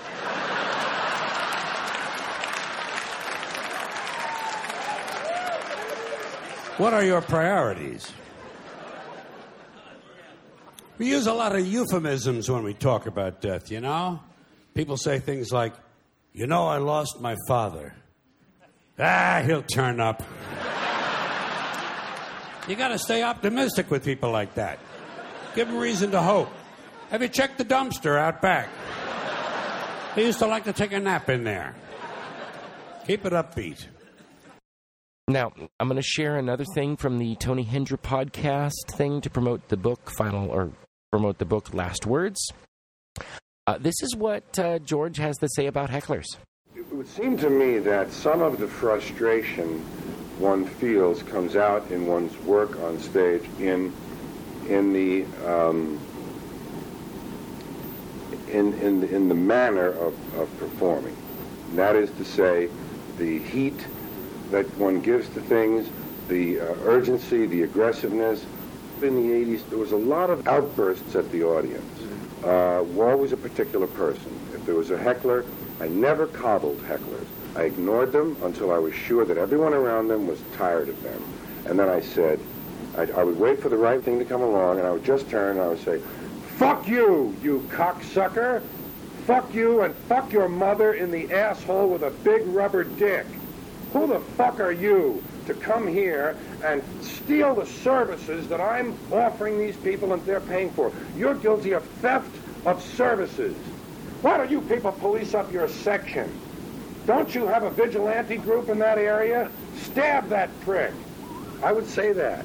I said, doesn't have, anyone have something pointy? It was wonderfully fucking cathartic. Now, this next thing I'm really pleased to be able to share because I feel honored to be one of the few, well, many that have heard it. And I got it from Kelly's Kelly Carlin's podcast, Waking from the American Dream. And it's something from her private collection that her father did. I from the voice quality and the recording, it sounds like it's in the mid to late seventies. And it's to me it just first time I heard it again, it's one of those things you have to rewind and hear again. And my favorite, favorite thing is his pause at the end, which is why I say I believe he is so musical. And I'm going to leave you with my dad, which I do every once in a while, with a little ditty called Everything is Okay Anyway. Everything is okay anyway. Everything is okay anyway. Well, if the sun comes out each day, everything must be okay. Yes, everything is okay anyway. If all we ever had was total war, and peace and love and giving were a bore. What if we cried and died all day? You could still hear someone say that everything is okay anyway. Volcanoes, earthquakes, floods, and tidal waves, and man is forced to live again in caves. But if all we had was fire, you'd still hear the caveman choir singing everything is okay anyway. Yes, everything is okay anyway. Everything is okay anyway. Well, if kids come out to play, everything must be okay. Yeah, everything is okay anyway. If no one was allowed to jump or run, if no one was permitted to have fun, and if it rained hard every day, you would still hear someone say that everything is okay anyway. Everything is okay anyway. Everything is okay anyway. Well, if you do not miss your pay, if you hear what I will say, you will know that on this day I have seen a little ray of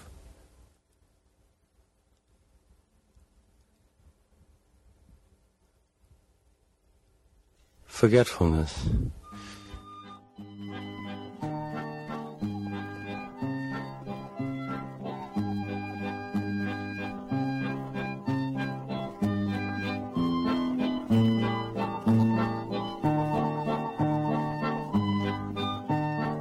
All right, we're back on the streets of New York. uh, it's been a pleasure to share this stuff with you. I hope you've enjoyed it. I hope thank you for being on this ride with me.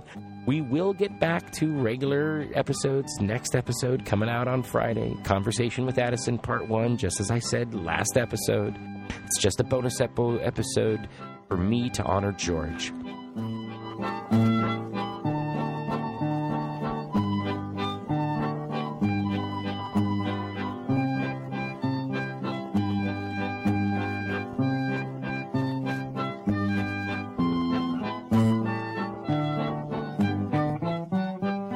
As Jimmy Buffett says, if I couldn't laugh, I just would go insane. If we couldn't laugh, we just would go insane. If we weren't all crazy, we would go insane. Stay crazy, everyone.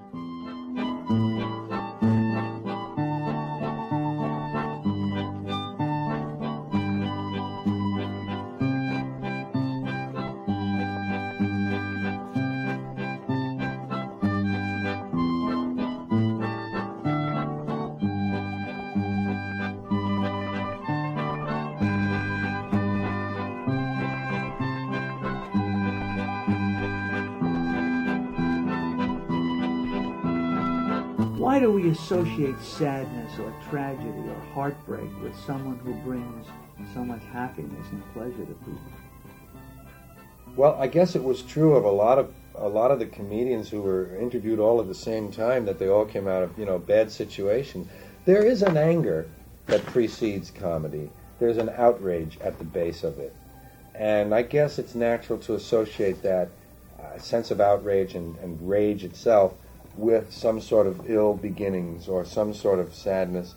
Um, you know, crying and laughter are very close because they both produce tearing of the eyes, baring of the teeth, and a kind of a rhythmic expulsion of air that, that's involuntary. And, and so they're very they're very very close. I laughed until I cried, and all of the words associated with comedy have violence attached to them. Uh, gag, slapstick, punchline. Uh, I killed them. I slaughtered them. If they don't, if I don't kill them, I die. I died out there, but I was dying for a while, and then I killed them. And all of this stuff.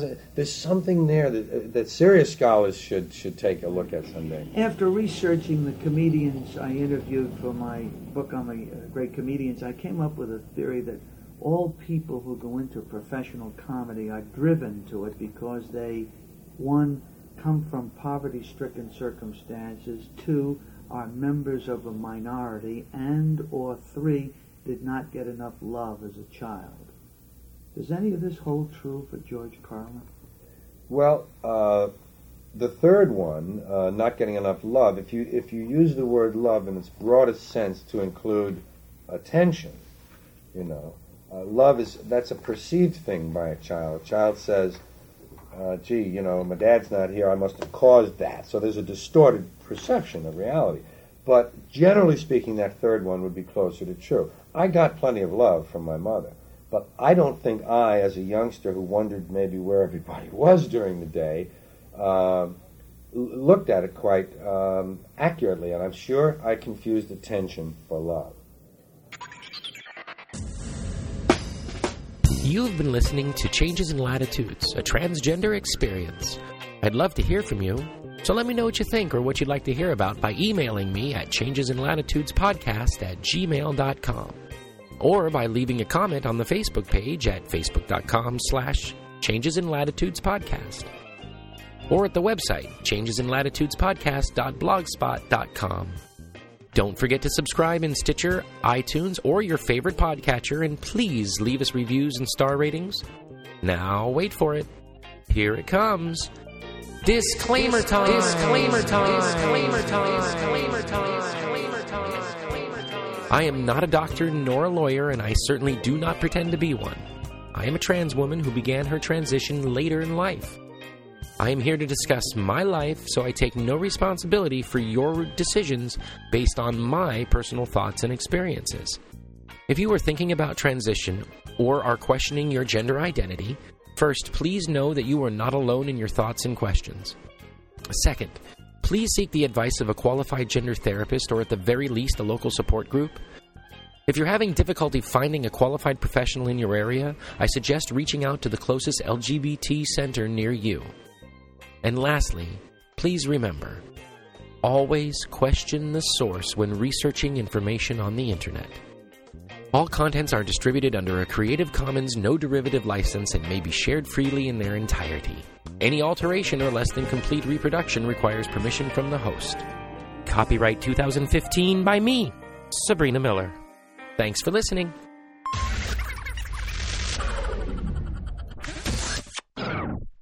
I don't like words that hide the truth. I don't like words that conceal reality. I don't like euphemisms or euphemistic language. And American English is loaded with euphemisms because Americans have a lot of trouble dealing with reality. Americans have trouble facing the truth. So they invent a kind of a soft language to protect themselves from it. And it gets worse with every generation. For some reason, it just keeps getting worse. I'll give you an example of that.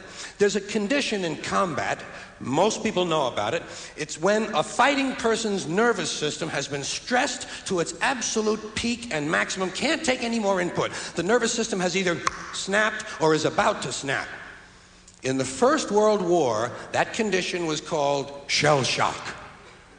Simple, honest, direct language, two syllables, shell shock. Almost sounds like the guns themselves. That was 70 years ago. Then a whole generation went by, and the Second World War came along, and we, the very same combat condition was called battle fatigue. Four syllables now. Takes a little longer to say, doesn't seem to hurt as much. Fatigue is a nicer word than shock. Shell shock, battle fatigue. Then we had the war in Korea, 1950. Madison Avenue was riding high by that time, and the very same combat condition was called operational exhaustion. hey, we're up to eight syllables now. And the humanity has been squeezed completely out of the phrase. It's totally sterile now. Operational exhaustion. Sounds like something that might happen to your car. Then, of course, came the war in Vietnam, which has only been over for about 16 or 17 years. And thanks to the lies and deceit surrounding that war, I guess it's no surprise that the very same condition was called post traumatic stress disorder. Still eight syllables, but we've added a hyphen. And the pain is completely buried under jargon post traumatic stress disorder. I'll bet you if we'd have still been calling it shell shock, some of those Vietnam veterans might have gotten the attention they needed at the time. I'll bet you that. I'll bet you that.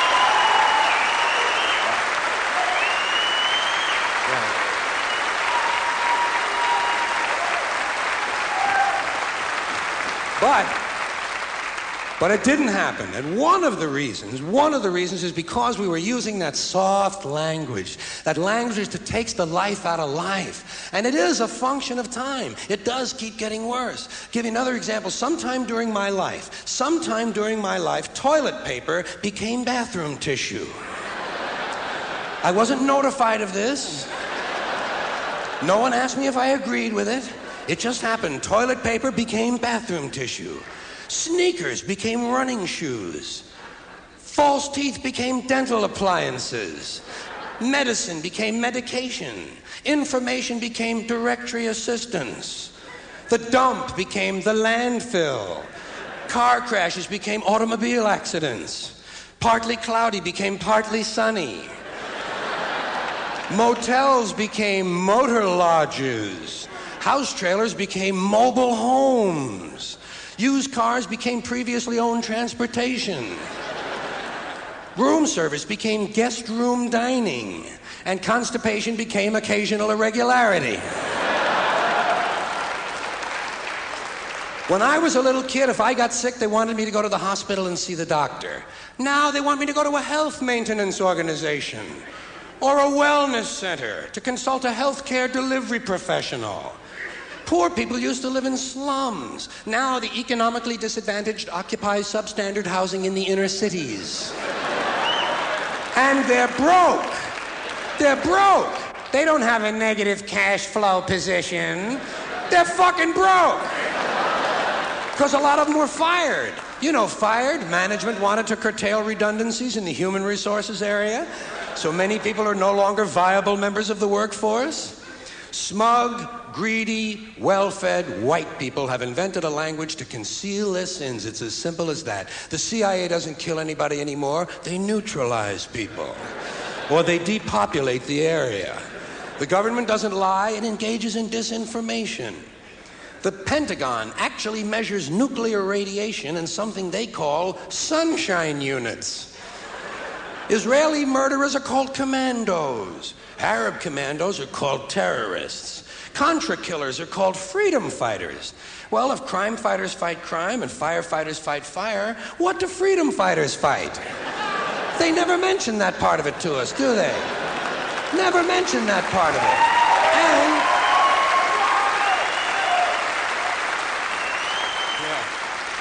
And some of this stuff is just silly. We know, we all know that. Like on the airlines, they say they want a pre board. Well, what the hell is pre board? What does that mean? To get on before you get on? They say they're going to pre board those passengers in need of special assistance. Cripples! Simple, honest, direct language. There's no shame attached to the word cripple that I can find in any dictionary. No shame attached to it. In fact, it's a word used in Bible translations. Jesus healed the cripples. Doesn't take seven words to describe that condition. But we don't have any cripples in this country anymore. We have the physically challenged. Is that a grotesque enough evasion for you? How about differently abled?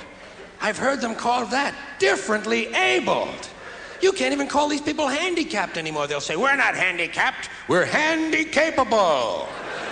These poor people have been bullshitted by the system into believing that if you change the name of the condition, somehow you'll change the condition. Well, hey, cousin, doesn't happen. Doesn't happen. We have no more deaf people in this country, hearing impaired. No one's blind anymore, partially sighted or visually impaired. We have no more stupid people. Everybody has a learning disorder. Or he's minimally exceptional. How would you like to be told that about your child? He's minimally exceptional. Oh, thank God for that. Psychologists actually have started calling ugly people those with severe appearance deficits. It's getting so bad that any day now I expect to hear a rape victim referred to as an unwilling sperm recipient.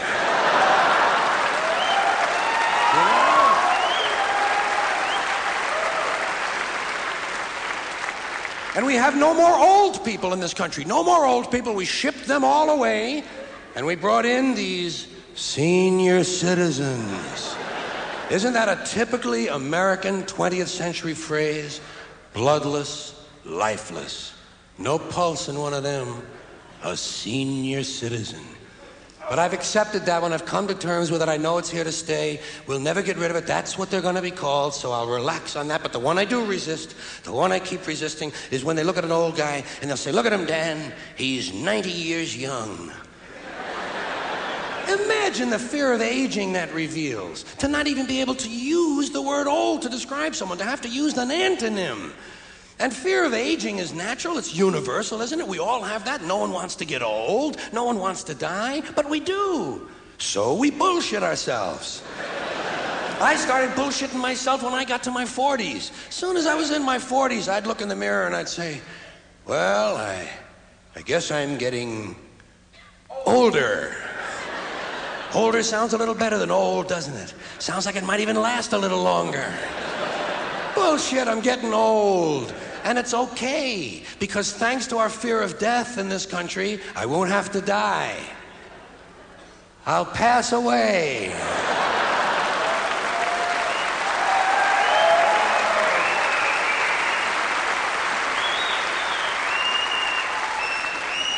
Or I'll expire like a magazine subscription.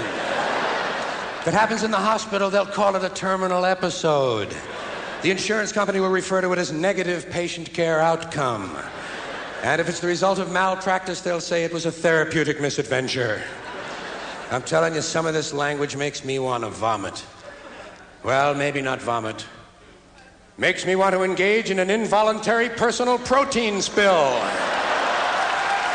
Thank you all.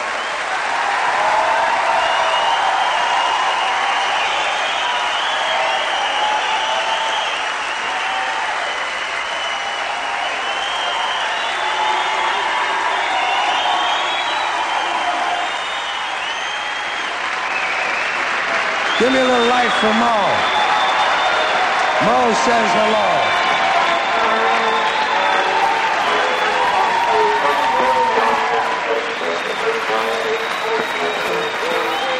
New York is crimsable berry.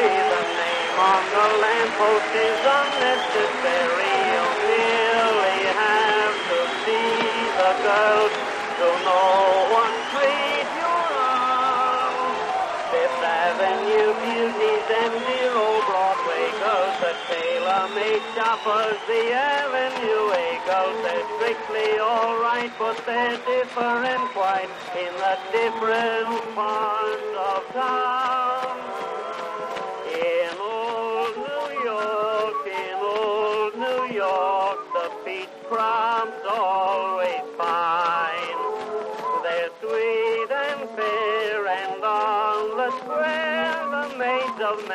Manhattan for mine.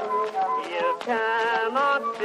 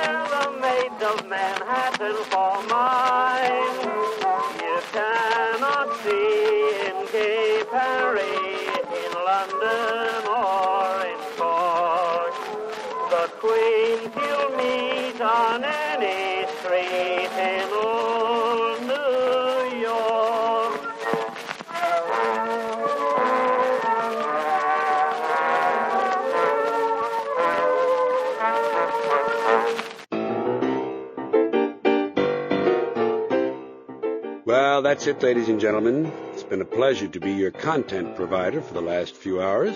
Now you'll have to provide your own content for a while until I see you again. Have fun doing so, and remember,